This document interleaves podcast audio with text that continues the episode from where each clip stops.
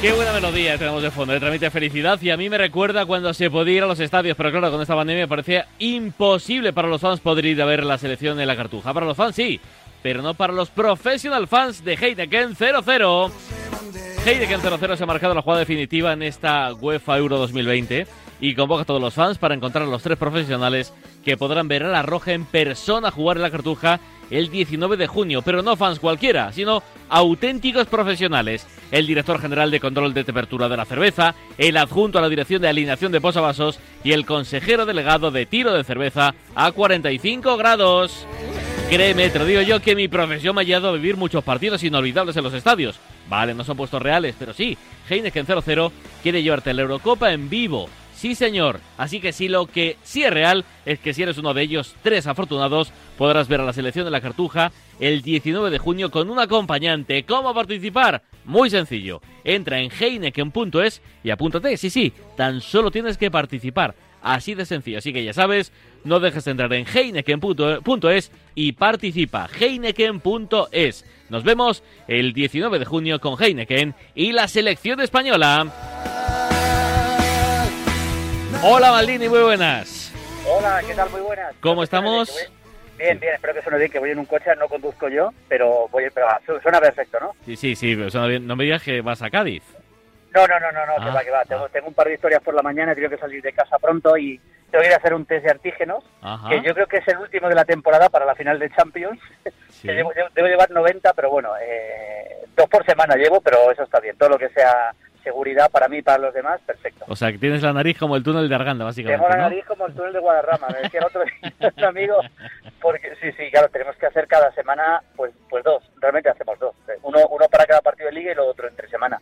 Así que justo este es el último, ya tenemos la final de Champions y, nada, ya unos días, bueno, iba a decir vacaciones, no, porque empieza la Copa América, empieza la Eurocopa, hasta que no, hasta que no acabe la Eurocopa realmente no, no vamos a desconectar si es que desconecto, que ya me conozco. Eh, eh, Julio, eh, tú llevas toda la vida viendo partidos. ¿Recuerdas algo más emocionante, algo más, más mm, sufriente que la tanda de penaltis del Villarreal? No, fue una tanda de penaltis increíble. No, no, la verdad que no recuerdo nada parecido. Además, allí en el estadio fue era impresionante. Yo cuando vi que empezaban, aparte que ha habido tandas de penaltis muy largas pero que marquen todos, yo no recuerdo. O sea, es que hubo 21 penaltis seguidos metidos. O sea, yo eso de verdad que no lo recuerdo. Fue el partido fue muy emotivo, el Villarreal supo sufrir y supo ganar. Y además yo creo que lo comentábamos aquí, ¿eh? que tenía mimbres para, para poder ganar esta final y al final defendió muy bien el área, los centros laterales. Albiol estuvo a un nivel impresionante, pero impresionante. Y creo que al final ganó ganó con justicia, en un partido muy parejo, ¿eh? pero ganó, ganó con justicia. La tanda de penaltis histórica. Además, yo creo que de verdad que, merecía el Villarreal por, por todo lo que viene haciendo, por cómo viene trabajando el equipo como institución. Es un gran club en, todos los sentidos, creo que merecía una, un, éxito como este a nivel europeo, que entre otras cosas ya no solo coloca al club, sino coloca a la propia ciudad, al, propio pueblo de Villarreal, porque el que, el que sepa, el que haya estado allí, eso es con todo el cariño, pero es un pueblo realmente Villarreal, bueno, pues el fútbol ha colocado al pueblo de Villarreal en el escaparate eh, europeo a lo, bestia, ¿no? Que creo que eso es una cosa que el fútbol tiene, tiene la capacidad de hacer. Y, y la cara eh, seguirá fastidiado David Egea. No sé si eso le puede, le puede afectar incluso en la, Eurocopa, que, en la que teóricamente no va a ser titular, pero en cualquier caso, eh, con, el, con el nivel que está mostrando últimamente Unai Simón, sí tenía opciones, ¿no, Julio? Sí, bueno, a ver, el, fallar un penalti a un portero, no creo que eso, no, eso es... ya, pero, no parar, no parar ninguno de once. eso voy, eso voy, no parar ninguno de once. A ver, eh, yo siempre he pensado que un penalti bien tirado es imparable. Es decir, eh, yo creo que cuando, cuando un penalti se marca, creo que al portero no se le puede dar mucha responsabilidad porque si un penalti va bien, bien tirado es prácticamente imposible pararlo. Pero bueno, es verdad que eh, 11 seguidos metidos, y creo que son muchos más, ¿eh? si contamos, eh, creo que son más de 40 seguidos eh, encajados, pues es verdad que pues en los penaltis no tiene, no tiene la, la destreza que pueden tener otros. No sé, es que el otro, el caso extremo es Diego Alves, ¿no? El portero que con el Flamengo, Flamengo en el Valencia, etcétera, que, es una auténtica máquina de parar penaltis, ¿no? Mm. Pero bueno, le puede, le puede, sí, sí le puede, lo puede acusar, aunque yo creo que el titular va a ser Unai Simón, no, no tengo demasiadas dudas. Sí, pero fíjate, antes, hablabas de, de Albiol, eh, y se ha hablado evidentemente después de la lista de Luis Enrique de, Sergio Ramos, algunos de Nacho, pero pocos hablaban de, de Albiol en la selección, y, esta temporada sí que ha tenido yo creo ese, ese nivel.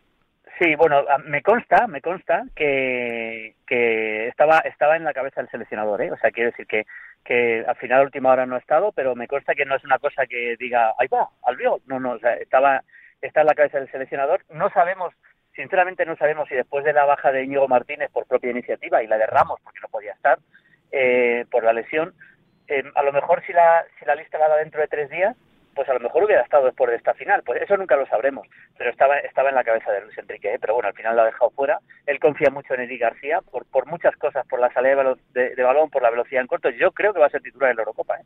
Ojo a lo que digo, que creo que eh, García se perfila titular en la Eurocopa y yo lo he con Pau.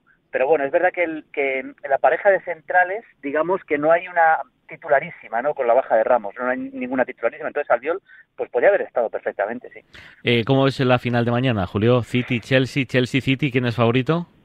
Bueno, favorito para mí es el City, a pesar de que lo veo muy parejo. Yo creo que hay dos cosas muy importantes. El City es un equipo que te controla los partidos y con ese control del juego que va a tener, seguramente vamos a ver una final muy muy entretenida en cuanto a ida y vuelta, ¿eh? porque creo que el City va a intentar hacer un partido eh, a cometer pocos errores, a tener mucho balón, a controlar mucho, como hace muchas veces el City, que a, ver, a mí el City me encanta, ¿eh? Ya sabes que me encanta Guardiola y me encanta el City, pero reconozco que muchas veces eh, me aburre ¿eh? el City, muchas veces porque es un equipo que con tanta posesión y con tanto dominio del juego a veces lo circula circulan en zonas de seguridad y, pasan pocas cosas. Lo que pasa es que gracias a que pasen pocas cosas, el equipo tiene ese control. Hay veces que pasa eso en los partidos del City, también porque es muy superior muchas veces, ¿no? No va a ser el caso. Pero creo que va a cometer, va a intentar cometer pocos errores porque lo que tiene el Chelsea es cuando recupera en conducción o en velocidad salen como balas. Es el, el Chelsea es un equipo que está en un momento tremendo, desde el punto de vista físico y desde el punto de vista técnico. Es un equipo que defiende bien el área cuando tiene que defender, eh, y sobre todo cuando tiene la pelota la combina con velocidad y sale, sale con mucha gente al ataque. Entonces es un partido muy parejo. Yo creo que para mí es favorito el, City, pero es verdad que los dos últimos partidos le ha ganado el Chelsea. Pero vamos, es una final, yo lo veo 55-45% al, al City, no, no, no más, ¿eh? en cuanto a favoritismo. Eh, el Chelsea eh, ganó al Atlético, ganó al Madrid, eh, basándose, basándose además de, bueno, que jugaron bien, en un aspecto físico muy superior a, a nosotros. Eh, ¿Eso también se va a notar en el partido de mañana? ¿Son, son, son más fuertes que, el City o está más igualado? Bueno, desde el punto de vista físico creo que sí, está más, más fuerte que el City.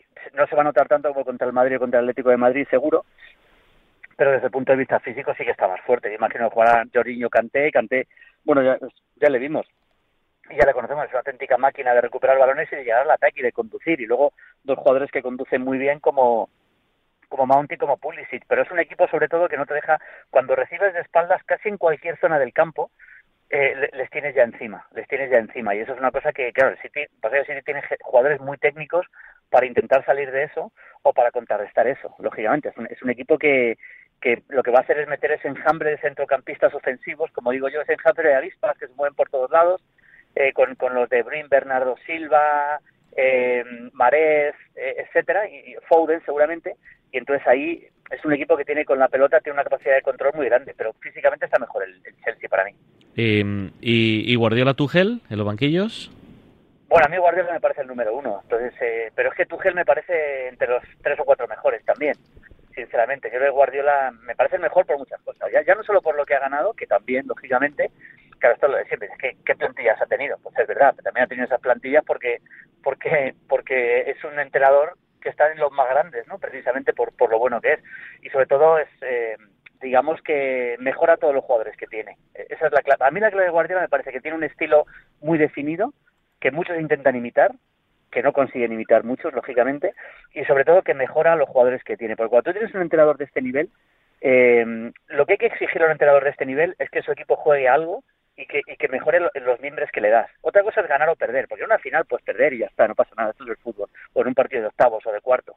Pero, pero la clave para mí de un gran entrenador o de los mejores entrenadores, que además van el sueldo, porque lógicamente ganan mucho, es que mejore lo que tiene. Y si tú hablas con los futbolistas del Manchester City o, o escuchas entrevistas de Bruin, Bernardo Silva, me da igual cualquiera, te va a decir que con Guardiola ha mejorado mucho. Y eso me parece la clave, mejorar lo que tiene, ¿no? Y luego Tuchel, pues eh, Tuchel ha mejorado al equipo también mucho. O sea, cogió un equipo que estaba jugando muy mal y la ha convertido en un bloque tremendo, o sea, desde el punto de vista de la presión y sobre todo que juega en todas las estaciones posibles, juega a todo, o sea, te puede dominar, puede ser dominado y defender muy bien, o sea, todo lo hace bien este, este Chelsea. Es un equipo al que es muy complicado ganar ahora mismo. Pues mañana lo contaremos en, la radio, por supuesto que sí, lo veremos en, la tele con los comentarios de, Maldini y que gane el, bueno, que lo pasemos bien y que, y que si gana el City, bien, si gana el Chelsea, pues bien, pues, pues fantástico. El año que viene ojalá que haya dos españoles en vez de dos ingleses. Maldini, gracias. Un abrazo. Un abrazo fuerte. 10 y 22, hora antes en Canarias.